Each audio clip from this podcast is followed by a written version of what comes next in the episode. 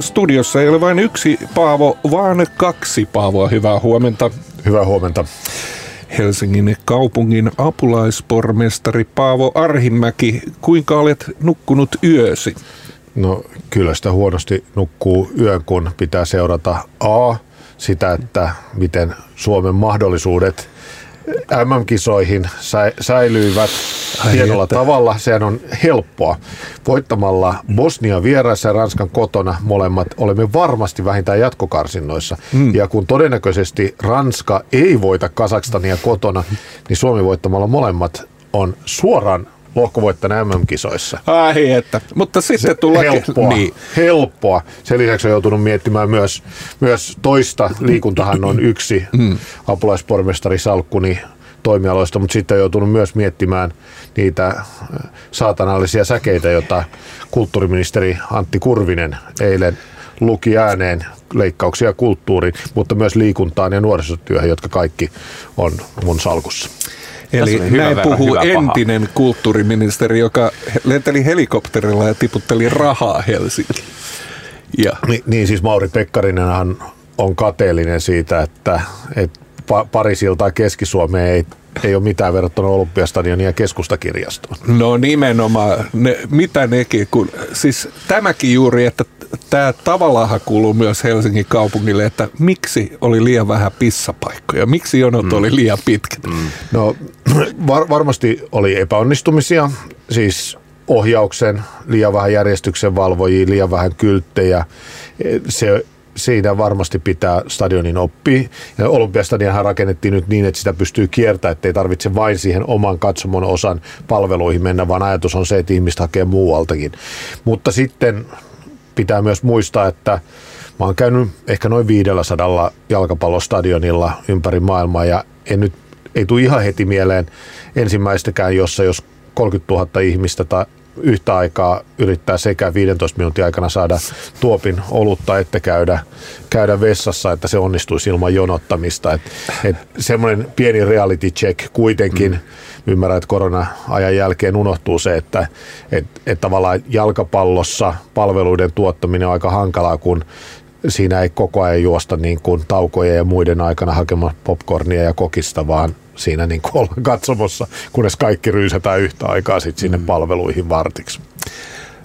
Haluan kysyä sinulta myös politiikan rautaisena ammattilaisena, että tekikö Sanna Marin harhautusliikkeen pyytämällä vain elämään nuoret sinne kesärantaan perjantaina? Äh, anteeksi, sunnuntaina. sunnuntaina niin. En, mun vahva ve- veikkaus on se, että tämä ei liittynyt tähän, tähän että Antti Kurvinen ää, tiistaina sitten, jul, ei kun hetkinen, mm. tiistaina, kyllä, tänään on keskiviikkovaltuustopäivä, niin tiistaina kertoi sitten näistä leikkauksista, vaan enemmän mä luulen, että tämä liittyy siihen, että Sanna Marinhan on, on niin kuin oikeastaan kesästä lähtien muuttanut vähän tyyliään ja linjaansa ja, ja ehkä hakenut vähän toisen näköistä, ehkä irrottautunut vähän Krista Kiurun, Kiurun linjasta ja lähtenyt hakemaan uutta. Mä luulen, että se liittyy tähän näin, että, että tavallaan voisin sanoa näin, että jonkun olisi pitänyt, jos oli tiedossa, että tiistaina pidetään tämä tiedotustilaisuus, niin olisi pitänyt ymmärtää sanoa pääministerille, että nyt ei ole oikea mm. aika mm. kutsua, mm. että tämä näyttää huonolta, tämä näyttää mediatempulta. Mä mm. luulen, että se on näin päin, että jonkun olisi pitänyt ymmärtää sanoa, että tämä näyttää huonolta kuin se, että oli mietitty, että mm. tällä, mm. tällä tota, no, yritetään saada huomiota pois tiistailta.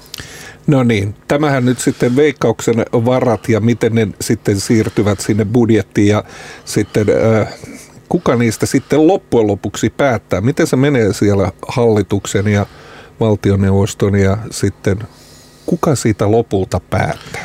No siis veikkausvoittovarat tai veikkaushäviörahat ihan riippuen kuka, kuka, kuka sanoo, niin siis nehän on historiallisesti pitää muistaa, että kun on puhuttu, että miksi veikkauksen niin kuin tulos ohjataan tietyille toimijoille, niin siellä historialliset syyt, että veikkauksen eli tippauksen ää, perusti urheilujärjestöt kerätäkseen urheilurahaa ja samalla tavalla raha-automaattiyhdistyksen eli pelikoneet perusti nämä sosiaali- ja terveysjärjestöt kerätäkseen niille rahaa. Ja tämä on se niin kuin historiallinen syy, miksi jo aikojen alusta, jostain 40-luvulta lähtien on niin kuin ohjautunut niiden, niistä saatavat voitot, voitot näille toimijoille. Jossain vaiheessa ne on sit siirtynyt ää, valtiolle ja sitten kymmenisen vajaa kymmenen vuotta sitten veikkaus, vanha veikkaus ja raha-automaattiyhdistys yhdistettiin uudeksi veikkaukseksi. Et aikaisemminhan meillä oli kolme, meillä oli veikkaus, meillä oli RAY ja sitten oli vielä Fintoto, tämä aika pieni hevosurheilu, niin kaikki pantiin yhteen.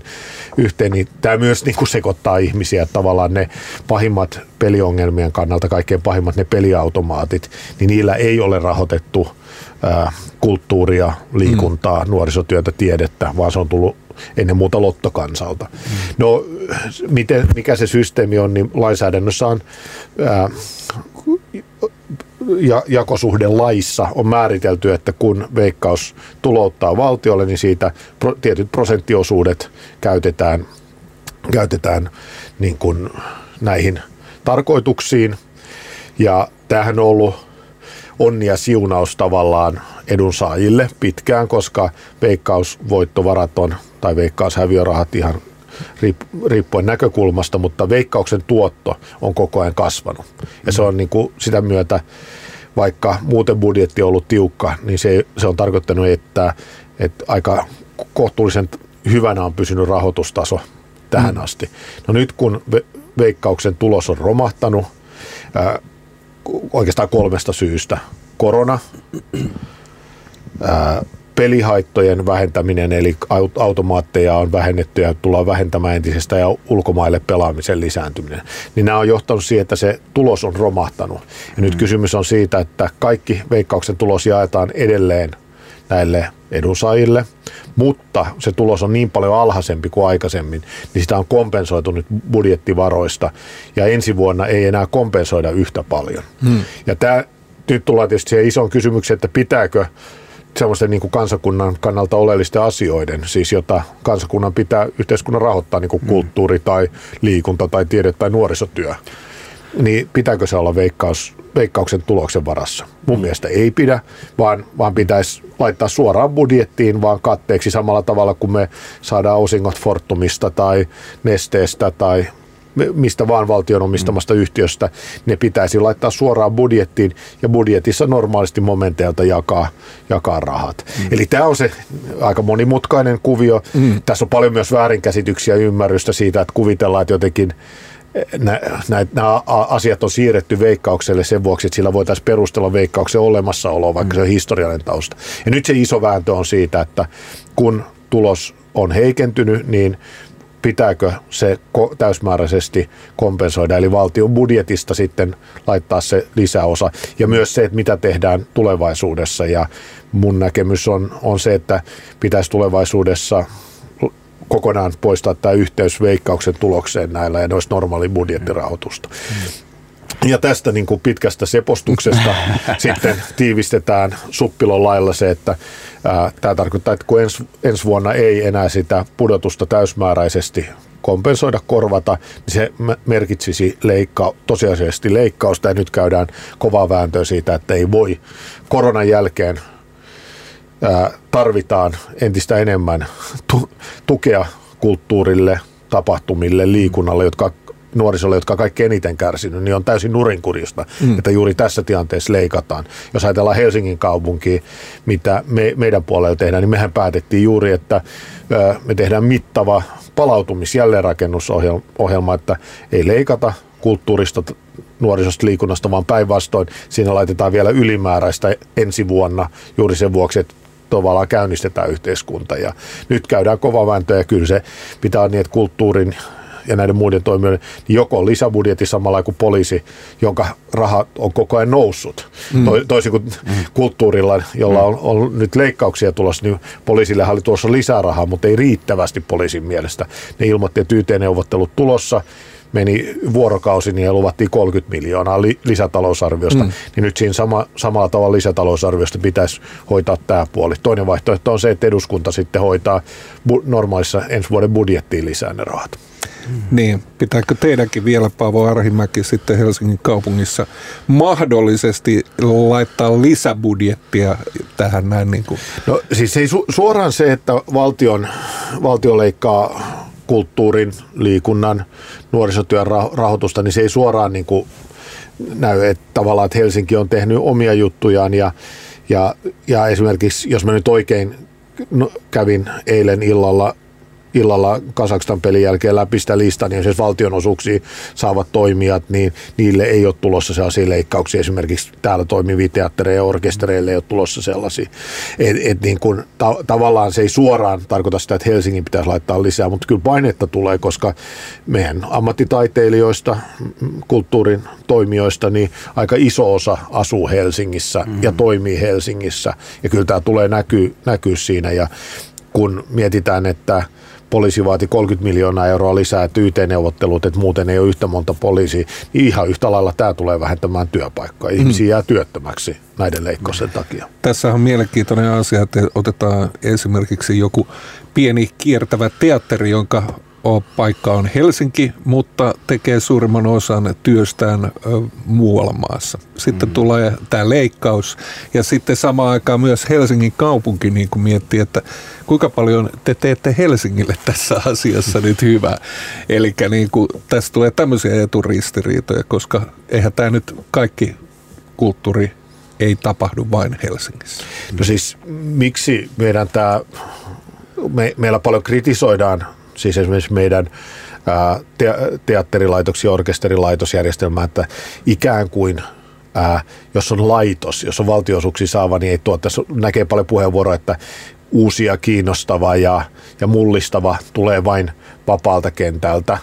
No ei se nyt ihan niinkään jos ajattelee kansallisteatteri, joka nyt on jos nyt ajatellaan, että mikä on mm. laitoksista laitoksin, niin varmaan kansallisteatteri. Mm. Jos ajattelee kansallisteatterin tuotantoa, vi, viimeisen kymmenen vuoden aikana. Kyllä se aika kiinnostavaa uutta on tullut. Et eihän se tarkoita, että on, on niin kuin valtionosuuksien piirissä tai on, on niin kuin no kansallisteatteri saa veikkaus, veikkauksen tuotosta, mutta kaikki muut saa valtionosuuksina, niin eihän se tarkoita itsessään sitä.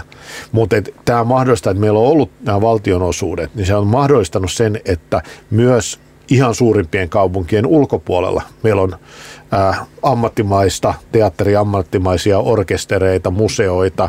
Se tarkoittaa, että on am, am, ammattilaisia, saat pysyviä työsuhteita.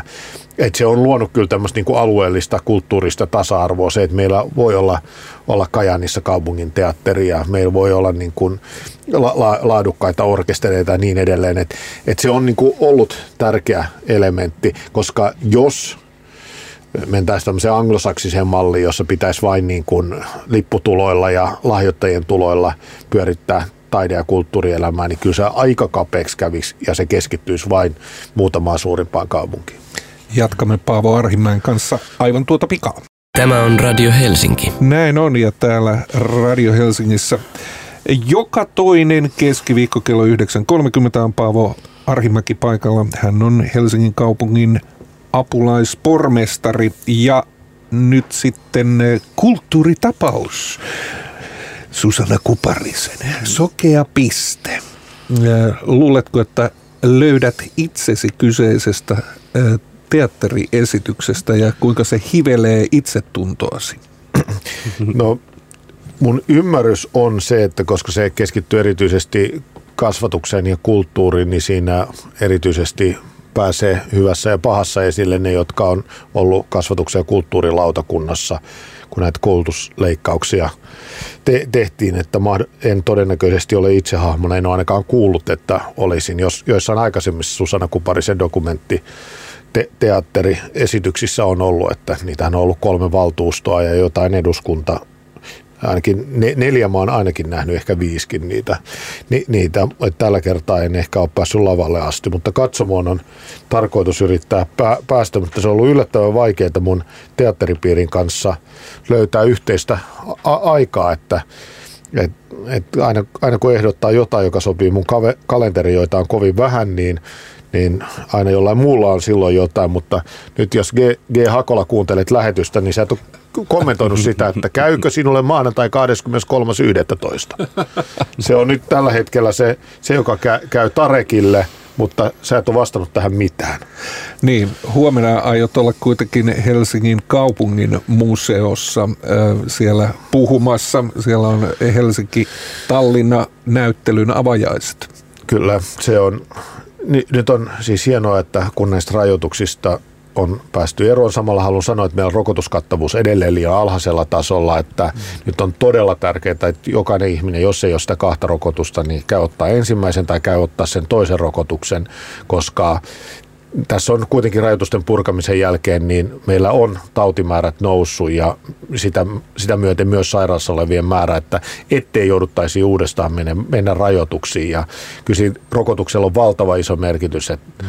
et, et se, se on noin kymmenkertainen se riski joutuu sairaalaan, mm. jos sulla ei ole kahta rokotusta tai Kyllä. siis jos sulla Aivan. rokotusta suhteessa kahden rokotuksen ihmisiin. Mutta... Tämä pitäisi kaikkien tietää, mutta miten sitten koronapassi tähän va- aiheuttaa? Minkälaisia toimia? Onko jo perehdytty siellä Helsingin kaupungilla? Teillähän oli siis jo pieni kokeilu tuossa. No, no siis Helsingin kaupunki on auttanut ja tukenut valtioita siinä, että voitaisiin ottaa tämä koronapassi käyttöön. Me me ollaan annettu asiantuntija-apua ja tehty, kokeiltu myös sitä.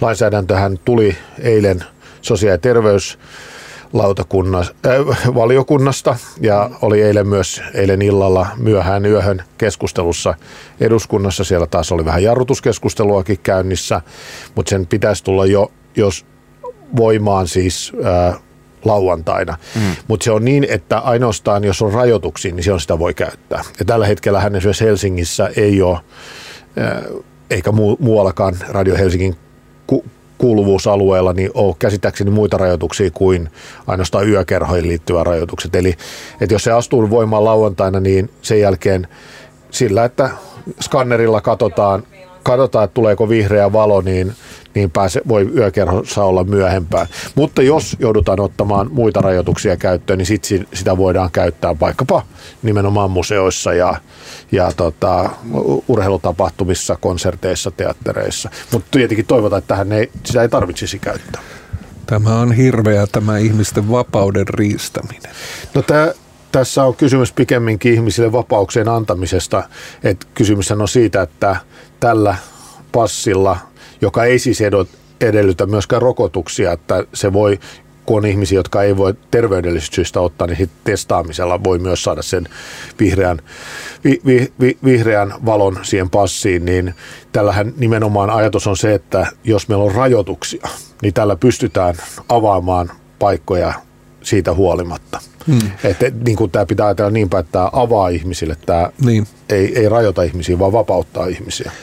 Kuinka paljon, onko Helsingin kaupunki laskenut sitä, että kuinka paljon tämä korona ää, tota, rajoitus kavensi kulttuurialan leipää ja tarkoittaa myöskin tähän, tähän urheilumessiin? Ei, se, semmoinen arvio varmaan tehdään jälkikäteen ja jonkunlainen arvio, hirveän vaikeahan sitä on arvioida, mutta, mutta et jos ajatellaan, että puolitoista vuotta on monet kulttuuritoimijat olleet lähestulkoon kiinni, mm. mm. niin onhan se valtava, valtava menetys, että kyllähän me puhutaan niin kuin miljardiluokan menetyksistä. Sitten on niin kuin ravintola ja ala, tapahtuma-ala, liikunta kärsinyt, kärsinyt, että kyllä me puhutaan miljardiluokan menetyksistä, ihmisten työpaikoista, ihmisten toimeentulosta. Et, et niin kuin, et vaikka pitää sanoa, että Suomi on sekä ainakin toistaiseksi edelleen, niin sekä niin kuin terveyden näkökulmasta että myös talouden näkökulmasta selvinnyt paremmin kuin oikeastaan lähestulkoon mikään muu maa. Et meillä kuitenkin ollaan saatu pidettyä sillä, että ihmiset on ollut aika tunnollisesti noudattanut niitä ohjeita ja rajoituksia, joita on annettu, plus se meidän luonnollinen tapa pitää jo valmiiksi Paitsi ne jalkapallokannattajat. Mutta no, ei ne on kaiken pahan alkuja juuri aina Nimenomaan. kaikkialla. Nimenomaan. Sen tiesi jo Margaret Thatcher 80-luvulla. Margaret Thatcherin syntymäpäivä taitaa olla huomenna, miten sitä juhlistaisinkaan. Mutta eh, siitäkin huolimatta äh, apulaispormestarin kiireet ovat kovia. Mitä kaikkia kulttuuritapahtumia sinulla on seuraavan viikon aikana luvassa? No siis, niin kuin tässä päästiin no, puhumaan koronasta siinä välissä, mutta huomenna todella avataan, avataan tuolla tota, ää, kaupungin museossa. museossa Aleksanterikadulla. Kyllä. Helsinki-Tallinna näyttely, jossa ymmärtääkseni ennen muuta viimeisen 30 vuoden ajalta kuvia ja muistoja, muistoja Tallinnasta ja avajaisissa niin pääesiintyjä vähän riippuen näkökulmasta, onko se avauspuheen pitäjä Paavo Arhimäki, vai onko se mahdollisesti jollekin ehkä kuitenkin Ismo Alanko, no niin. joka, joka on siellä tota, musisoimassa. Tänään, tänään me ollaan taas yöhön asti tuolla valtuustossa, meillä on iso määrä aloitteita, kaikkia ei hitä käsitellä, mutta siellä on muutamia se on sen kulttuurin näkökulmasta ihan kiinnostavia, että on eh, niin kuin tämmöinen aloite arvokiinteistöjen kunnostusrahastosta. Se ei siinä muodossa ole etenemässä, mutta nyt ajatus on se, että tavallaan arvokiinteistöjen ää, se, että kun tehdään perusparannuksia, niin vuokrat nousee ihan valtavasti. Niin Kyllä. Niin arvo, arvokiinteistöissä nyt Helsingin kaupunki sisäisissä vuoksissa tekisi uudenlaiset laskelmat, että jos Rikhardikadun kirjasto –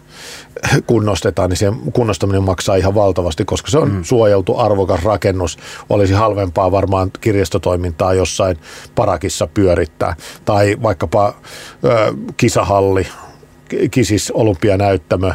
Me ollaan ainoa oikeastaan olympiakaupunki, jolla on käytössä tulkoon kaikki ves, yleisistä käymälöistä lähtien, joita olympialaisia on rakennettu. Ja vielä siinä käytössä, mihin ne rakennettiin, paitsi yksi yleinen käymälä on nykyään baarina, niin ta- tavallaan se, että Kisiksen kunnostaminen, niin peruskorjaus, niin se maksaa varmaan 120 miljoonaa euroa. Niin, niin varmaan 10 miljoonaa me pystyttäisiin rakentamaan peltihalli, jossa olisi sisällä ne samat toiminnot. Mm. Niin tämän, tämän niin kuin tavallaan huomioiminen.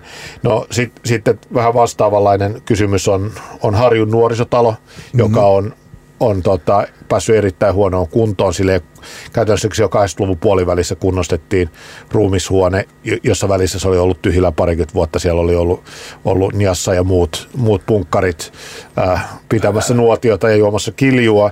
Niin Ää, se, me oltiin lepakossa. Pitääkö tämä paikka? Ei tarttanut tulla kallioon. tota, no, Kill Citystä siirryttiin lepakkoon niin. ja, ja nuoremmat meni sitten harjuun.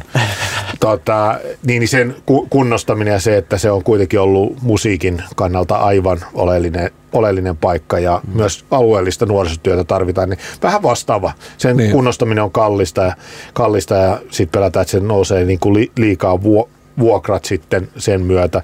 Et se, se on muun muassa keskustelussa, ei ehkä päästä sinne asti. Sitten on koronaan liittyviä aloitteita nimenomaan siitä, että miten tuetaan kulttuurin toimijoita, kulttuurin tuottajia koronan jälkeisessä aja, ajassa ja sitten jos ajatellaan vielä niin kuin tätä mun, mun puolta, niin siellä on talviuintipaikkoja, alo, aloite talviuintipaikoista. Talviuintihan on ihan valtavasti mm. kasvanut sen suosio ja niitä tarvitaan lisää ja tavallaan Helsinki on lähtenyt, että ensisijaisesti seurat kaupunki tarjoaa fasiliteetit seuroille järjestää sitä, sitä, mutta voiko kaupunki myös itse itse järjestää talviointipaikkoja. Tämän tyyppisiä, että tämä kuvastaa hyvin sitä, että miten monipuolisia aloitteita valtuustossa on ja myös sitä, miten monipuolisten asioiden äärellä ollaan, että suojeluista rakennuksista talviointipaikkoihin käsittelen. Haluan vielä kysyä Lepakon kysymyksen. Nyt kun toit tuon arven, iskit minua suoraan sydämen. Muistelen Lepakkoa nyt. Mistä Elmulle paikka? Mulla oli itse asiassa Elmun kanssa äh, viime viikolla palaveri, jos me käytiin iso määrä potentiaalisia paikkoja läpi. Että kyllähän se on ollut se, että kun no, Nosturista jouduttiin lähtemään, niin siinähän on sen jälkeen mä itsekin olin jo vai, 50 vuotta sitten oltiin katsomassa sitä konepaja hallia, joka olisi ollut hy, hyvä. Sitten on mietitty niitä Suvilahden kaasukelloja, mutta mahdollisesti Helsingin taidemuseo Hammi on niihin muuttamassa ja erilaisia. Että kyllä tässä on äärimmäisen tärkeä musta nyt nopeasti lyhyellä tähtäimellä tarvitaan joku keikkapaikka tämän koronan jälkeen, jos vaikka pienimuotoisempaakin keikkatoimintaa pystytään pyörittämään. Ja sitten samaan aikaan miettiä sitä pidempiaikaista ratkaisua, että nyt yksi tästä koronasta palautumisen muoto on se, että meidän pitää aktiivisemmin ja, ja ehkä vähän, vähän niin kuin, ää, ei niin byrokraattisesti etsiä pa- paikkoja, sellaisia tilapäisiä tiloja, jotka vois olla, olla vaikka vuoden tai kaksi mm. ää, kä- käytössä, kulttuurin käytössä, koska nyt on tämän puolentoista vuoden aikana on patoutunut iso määrä tarvetta myös esiintyä, esittää ja tarvitaan myös niin kuin harjoitus- ja työskentelytiloja, niin kyllä Helsingin kaupunki pitäisi nykyistä kevyemmällä prosessilla niin näitä tyhjillään olevia tilapäisesti tyhjillä olevia tiloja niin pystyy tarjoamaan. Minä kiitän apulaispormestari Paavo Arhimäkeä ja totean, että nuorille Paavoille lisää tiloja. Kyllä. Mihin haluaisit, Paavo? Nyt saat esittää tässä Ei, näin. tilatoive. Niin, tilatoive teille nuorille. Mä en tiedä, joku Paavalin kirkko olisi kiva.